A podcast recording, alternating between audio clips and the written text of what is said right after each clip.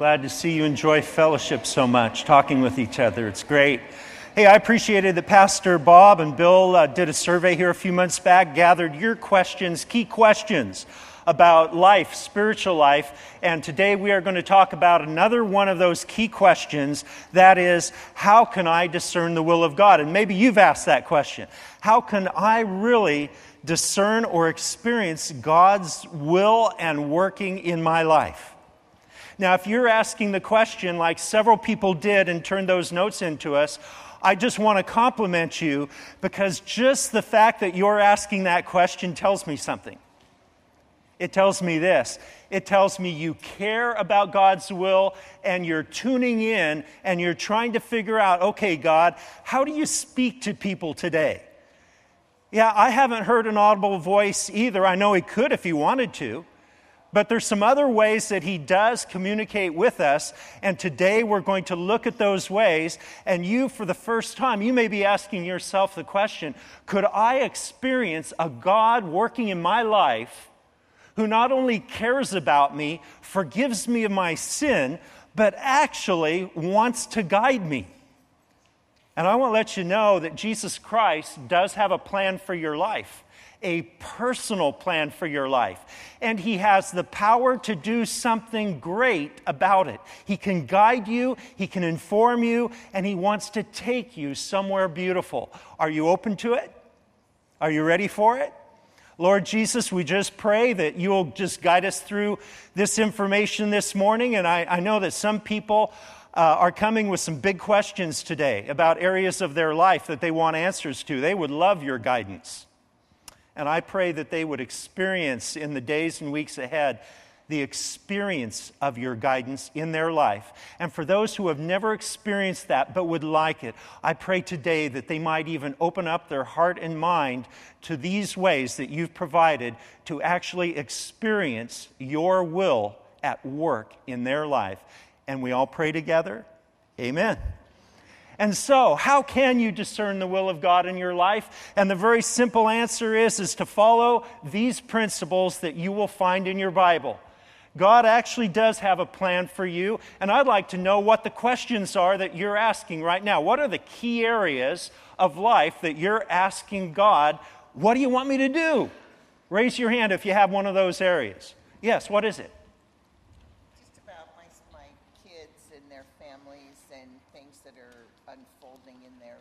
Yes. And have trouble distinguishing what I'm trying to do to help them and what God's leading me to do. Right, and that's a tough one because when you love other people and they're making decisions, uh, they're in charge, and you're just trying to be a positive influence there, you're saying, God, how can I help? What can I do? Use me. Excellent. What else? Did I see a hand over there?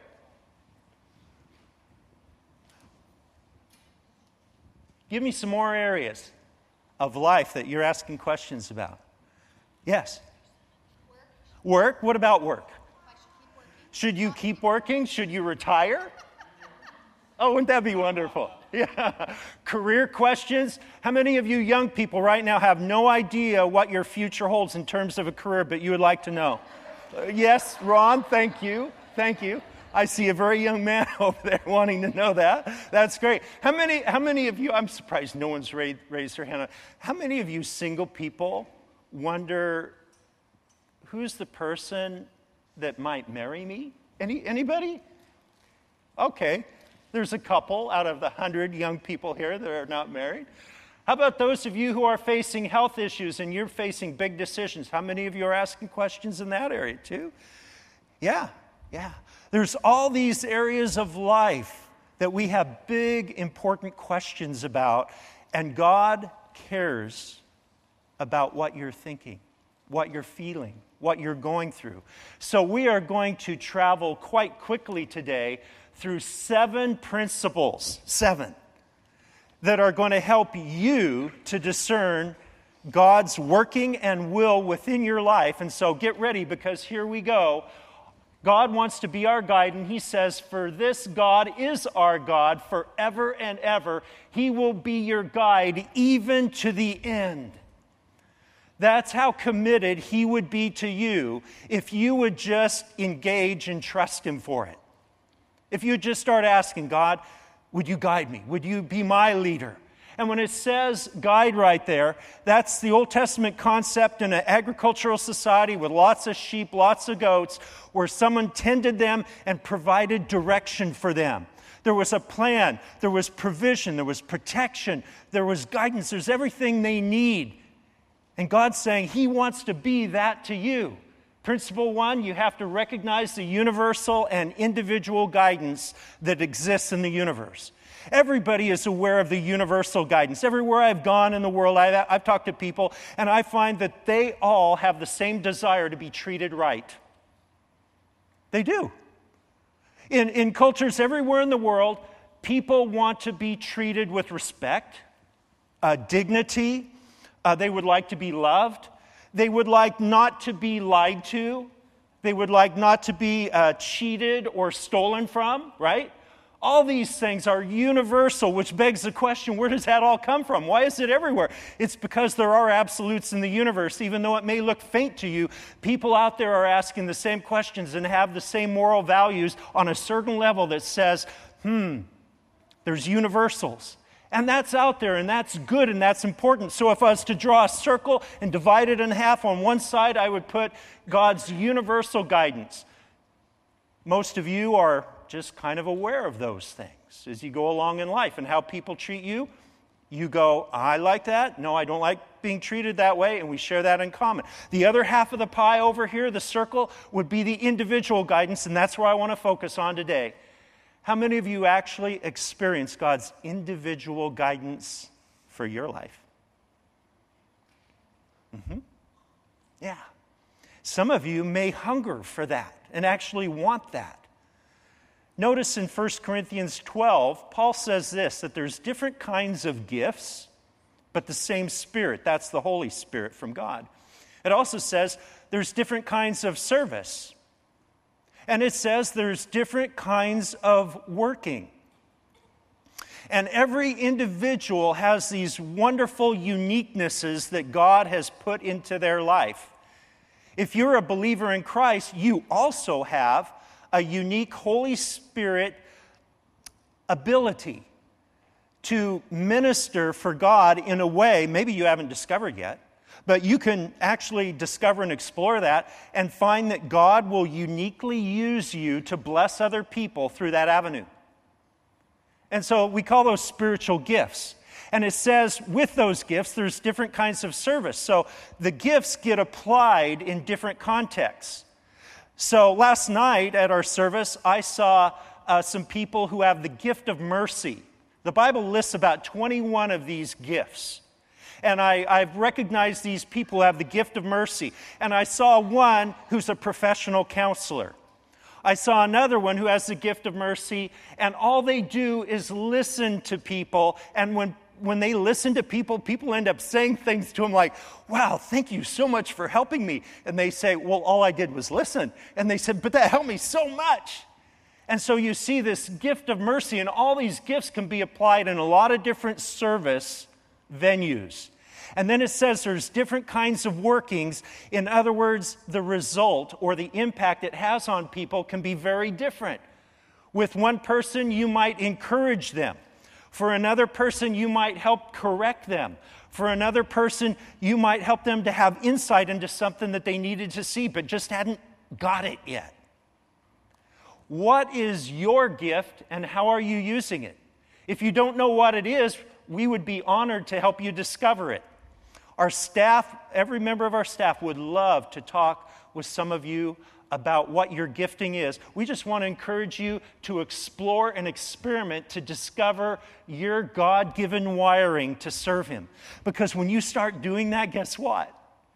You start experiencing God's will for your life.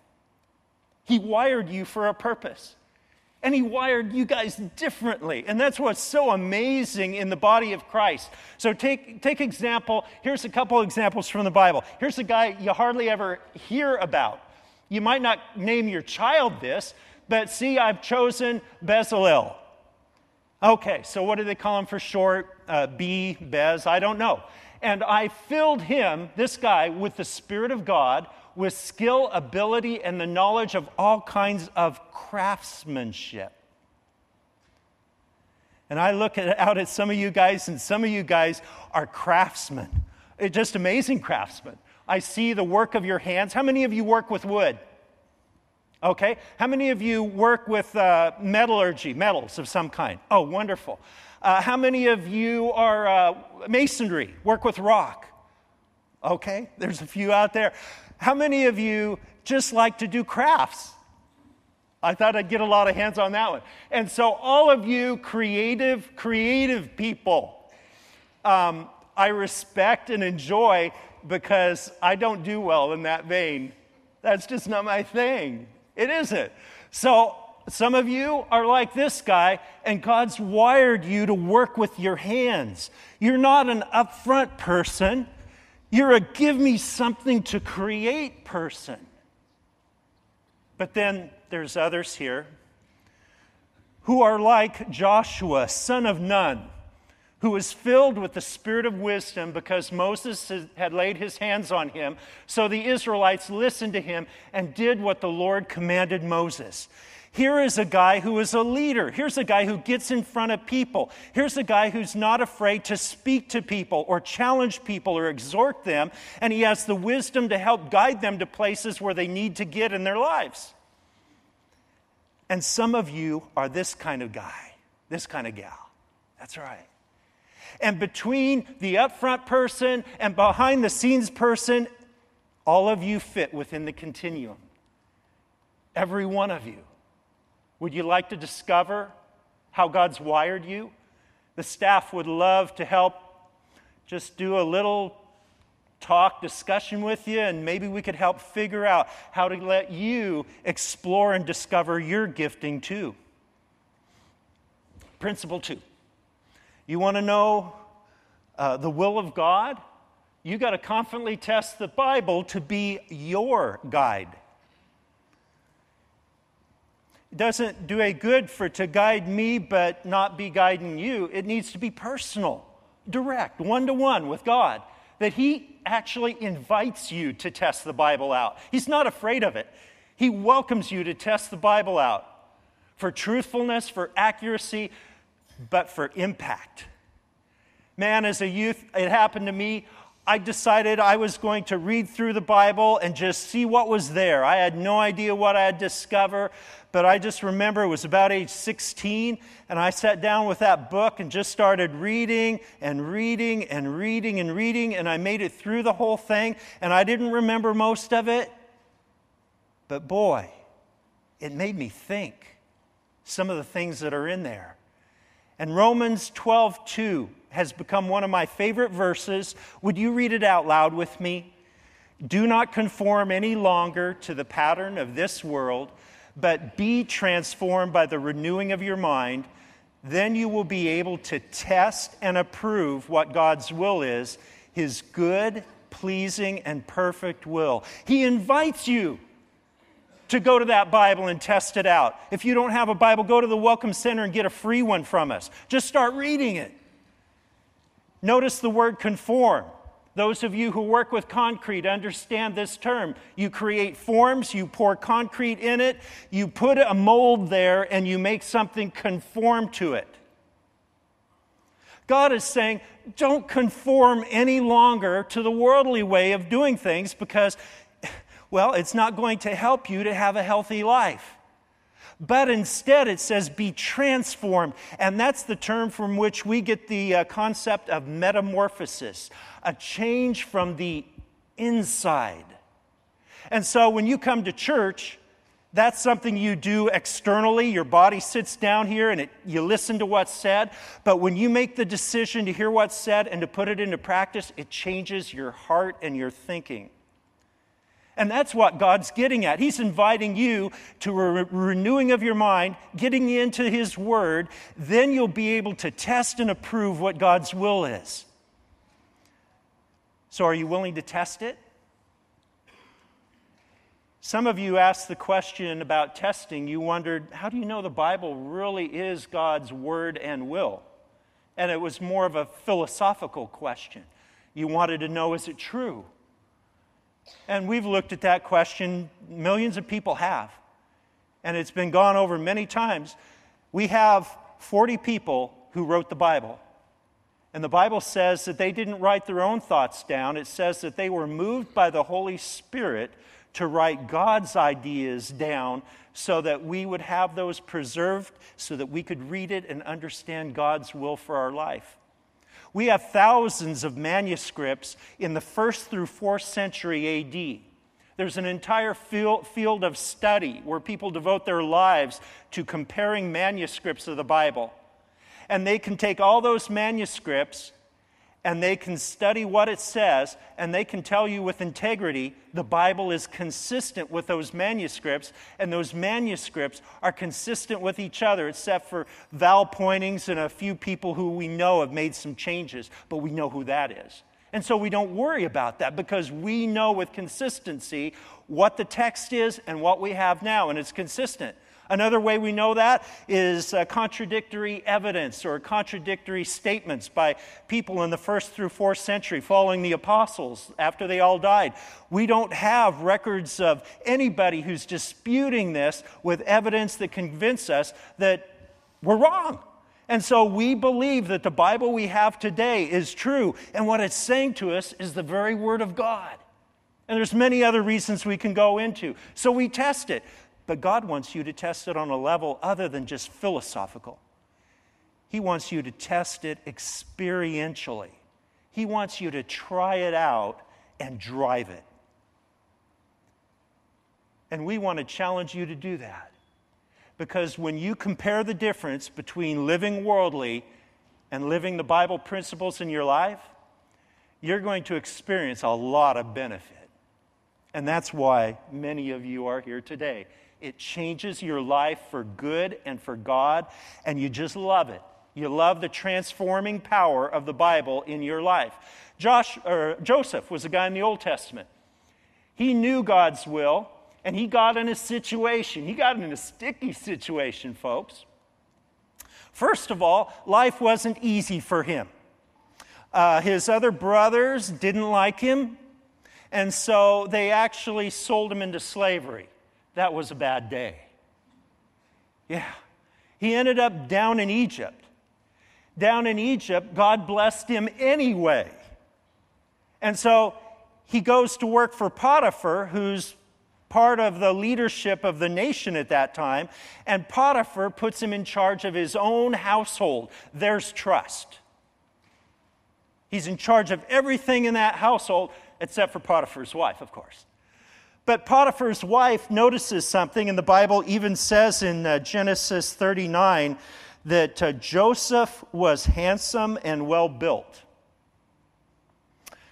Potiphar's wife notices this and begins to think of him in terms of an inappropriate relationship, and she makes many efforts to seduce him. But it's really interesting what Genesis 39 tells us because Joseph applied God's word to how he lived his life.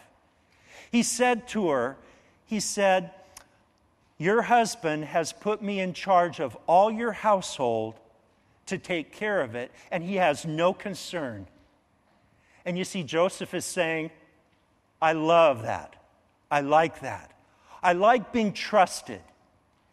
And then he goes on in that passage to talk about how he's being honored by this responsibility. And she tries to get him to do what's wrong, but he says, How can I do such a wicked thing and sin against God? And so he keeps thinking what God has said, and he decides that's what I'm going to do. And so he does the one thing the Bible says to do in that situation it says, flee. It says escape. It says get out of there. Go now. And he did, and he got out of there. But what happened to him? The wife accused him anyway. And the husband's left with the decision do I believe her or do I believe this guy I've put in charge of my household? And Joseph ends up in jail. Here's my point God's will doesn't mean that everything's comfortable. God's will doesn't mean that you're going to get what you want. In fact, when I look in the Old Testament, at Moses and the children of Israel, they're in Egypt. Once again, people who are in a situation that's tough.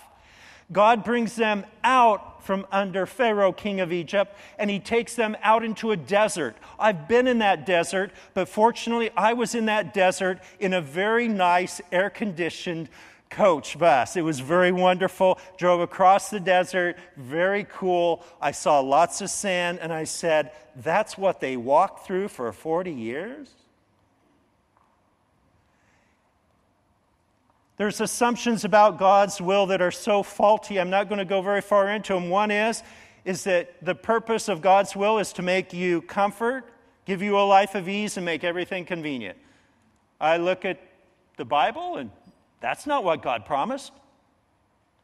I see where uh, some people think that you trust God and He's going to take away all your problems. I don't see that in the Bible. I see where people choose to do God's will and some people think, well, if I do God's will, then, then the people who uh, really need to know that will agree with it. No, I don't see that. God doesn't promise other people are going to agree with you doing God's will. Doing God's will can be the hard thing. But the beautiful thing is, just like Joseph, his conscience was free. He knew he did the right thing. He walked away from the opportunity to sin that would have been so easy because he chose to do God's will. And the result is that the blessing was his conscience was free. A free conscience is a wonderful gift, isn't it? Principle three surround yourself with godly advisors. I wish someone would have said this to me as a teenager. Seriously. It's my biggest regret as a teenager. I was a book reader, but I wasn't a person who just got out there and started mingling with people and see, seeing, oh, there's somebody who's really smart with finances, or there's somebody who I really respect for living the Christian life, really godly, or, or there's a person there who's really skillful in an area I'm not. I, I, didn't, I didn't talk to anybody. I just, I was kind of the typical American because an American is supposed to be an independent person, right? You're supposed to do it on your own, uh, be the captain of your own ship. You can do it, rah, rah, right? And so we tend not to go there and seek out many advisors till we get in a crisis, and then, and then we're screaming for them, right? But what the Bible is saying is that we should have multiple godly advisors. And I'm encouraging you to begin looking for them and saying, Would you mind being kind of a coach to me in this area of life? Plans fail for lack of counsel, but with many advisors, they succeed. Principle four ask the glory of God question. What is the glory of God question? It's what will give God glory. Notice I'm not asking what will give God the most glory. You and I don't know that because we can't see the future. We're not prophets. But what will just simply give God glory if we make that decision, that decision, or that decision? Just ask yourself that question. It's the honor question because glory means to honor. The original word was used for things that were weighty and heavy, literally. But then it came, came to be used for, for people who were distinguished, people who lived distinctive lives, lives of uh, honor and character and virtue, the kind of people you look up to and say, There's someone I could follow, there's someone who could lead me. There's someone I'd seek advice from. Paul said to us, So whether you eat or drink or whatever you do, see how broad he is with it? A big paintbrush, big paintbrush. Whatever you do, do it for the glory of God. Honor God. In whatever you do, just think, how will I be honoring God? And do it. You know, we oftentimes make the will of God really tough, like a bullseye. Okay, here's a bullseye. We'll give you all bows and arrows. Hit it. okay, a few of you would because you're marksmen. You're good. But most of us, I'm going to duck. Okay? right? And we think the will of God is always a bullseye, this little bitty bullseye.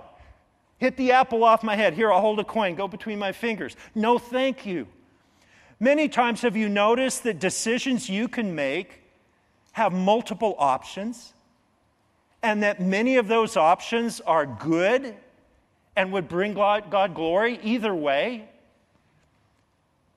What I'm suggesting to you today is that you are free to choose the options that will bring God glory, and that God is not stingy. He wants to bless you just for choosing any one of those options that will bring Him glory.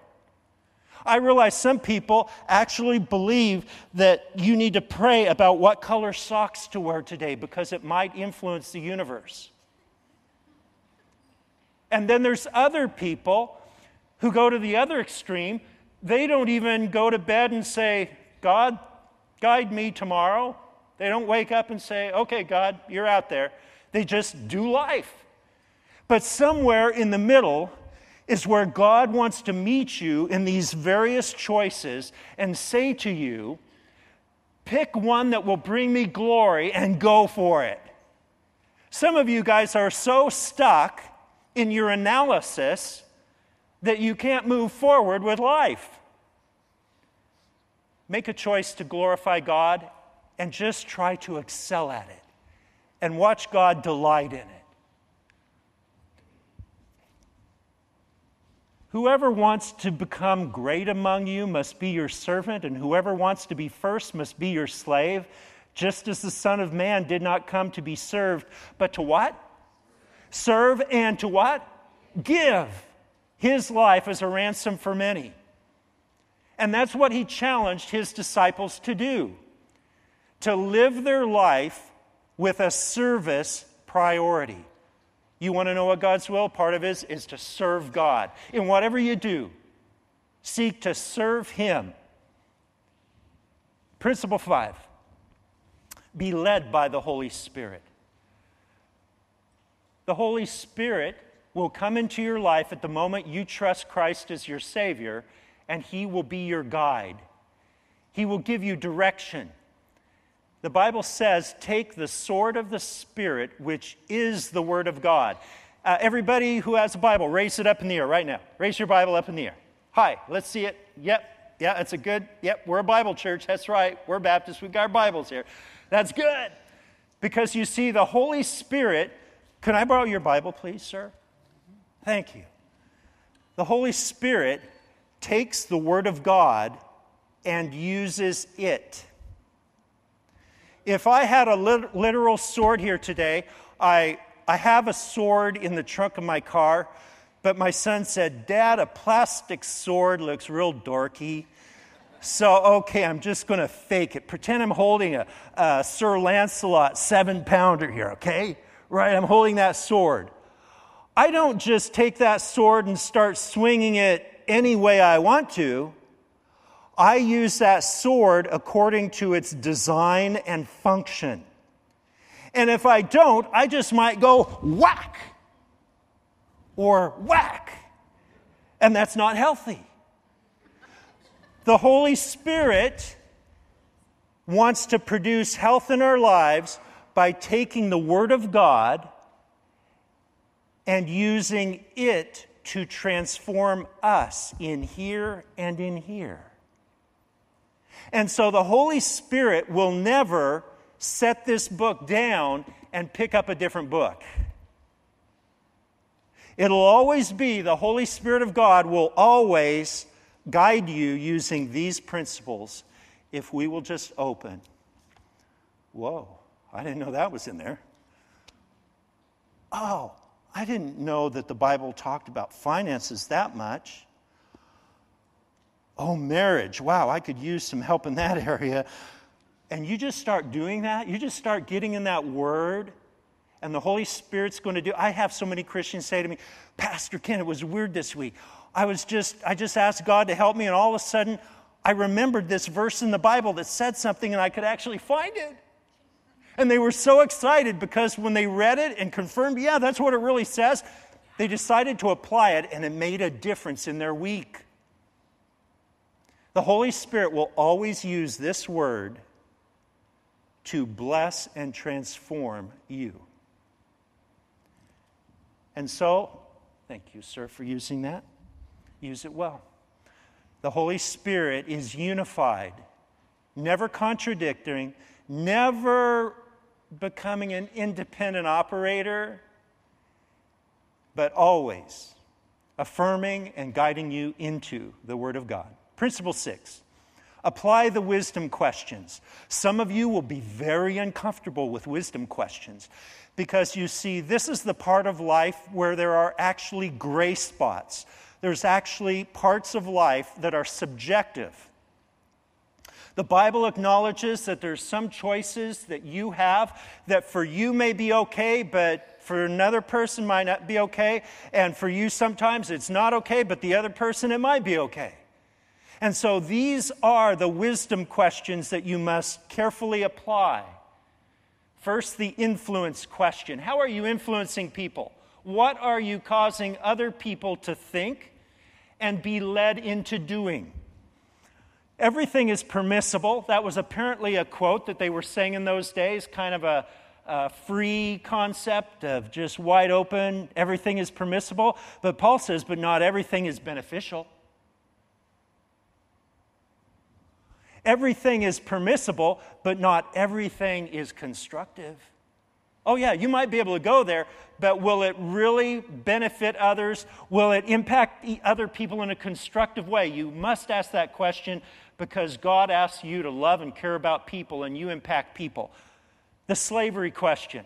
I couldn't think of a better word for it, so I just kept it. I thought, should I call this the addiction question? And then I realized that was way too narrow for what the text was talking about. Everything is permissible. It sounds like a quote, doesn't it? You've heard it before. Everything is permissible for me. Excuse me, but not everything is beneficial. Everything is permissible for me, but I will not be what? Mastered, meaning come under the influence of, the undue influence of, the control of something. Sometimes a decision will take us a place we shouldn't go. Because there will be factors, there will be influences as a result of going there that will cause us to stumble, to not grow, to go the other direction. The faith question. Some people make decisions just based on pragmatic, well, will it benefit me? Well, you have to ask yourself, will it give you a clear conscience if you move ahead? Should you have a clear conscience if you move ahead? Blessed is the man or woman who does not condemn themselves by what they approve, but the man or woman who has doubts is condemned if they eat because their eating is not from faith, and everything that does not come from faith is not healthy. It's sin. God's looking out for us. You see, God's will is to protect and to provide for us, and we sometimes need to figure out whether we're on track or not. Those are the key questions. And then finally, principle seven for discerning God's will is to let God have the final say. Nobody that I know bats a 100. I don't bat a 100. I sat down and I wrote down the major questions that I could think of.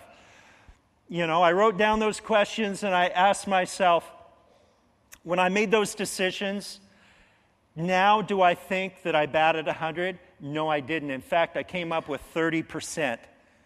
There goes your confidence in this message, right? The speaker only bats 30%. Well, here's what I've learned I've learned that sometimes I make choices and God wants to redirect me, and He's amazing at it.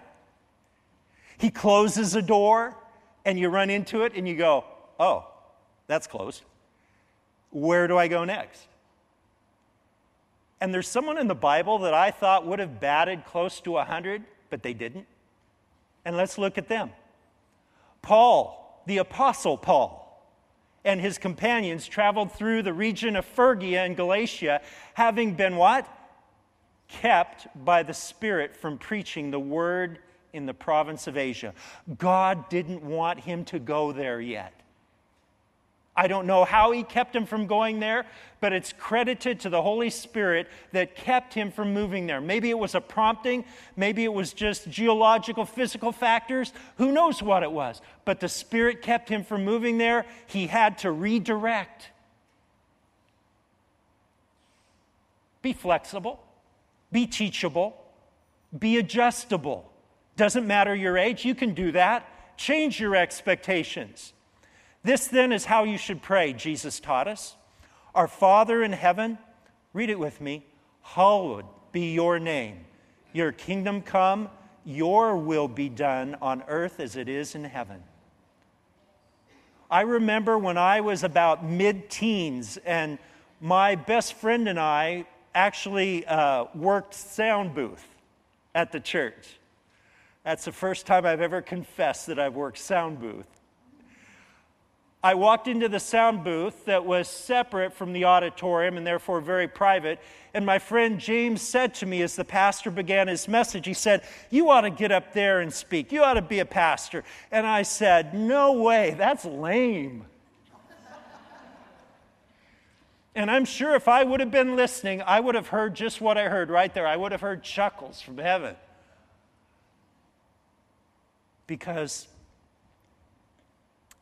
I'm a pastor now. it's so weird thinking that I said, No way, that's lame. And now I'm doing that very thing. And it's not lame. And it's wonderful. And it's wonderful to serve you. And the staff loves serving you. And we would love for you to experience God's will working its way out in your life.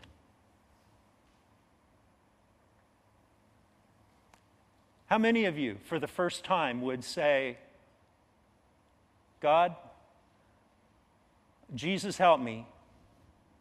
I'm willing to go there. I'm willing to be guided by you. How many? How many of you would like that? Yeah. How many of you are willing to let God begin leading you? As soon as you receive Jesus as your Savior, His Spirit will start doing these things that we've talked about here today. So let's pray.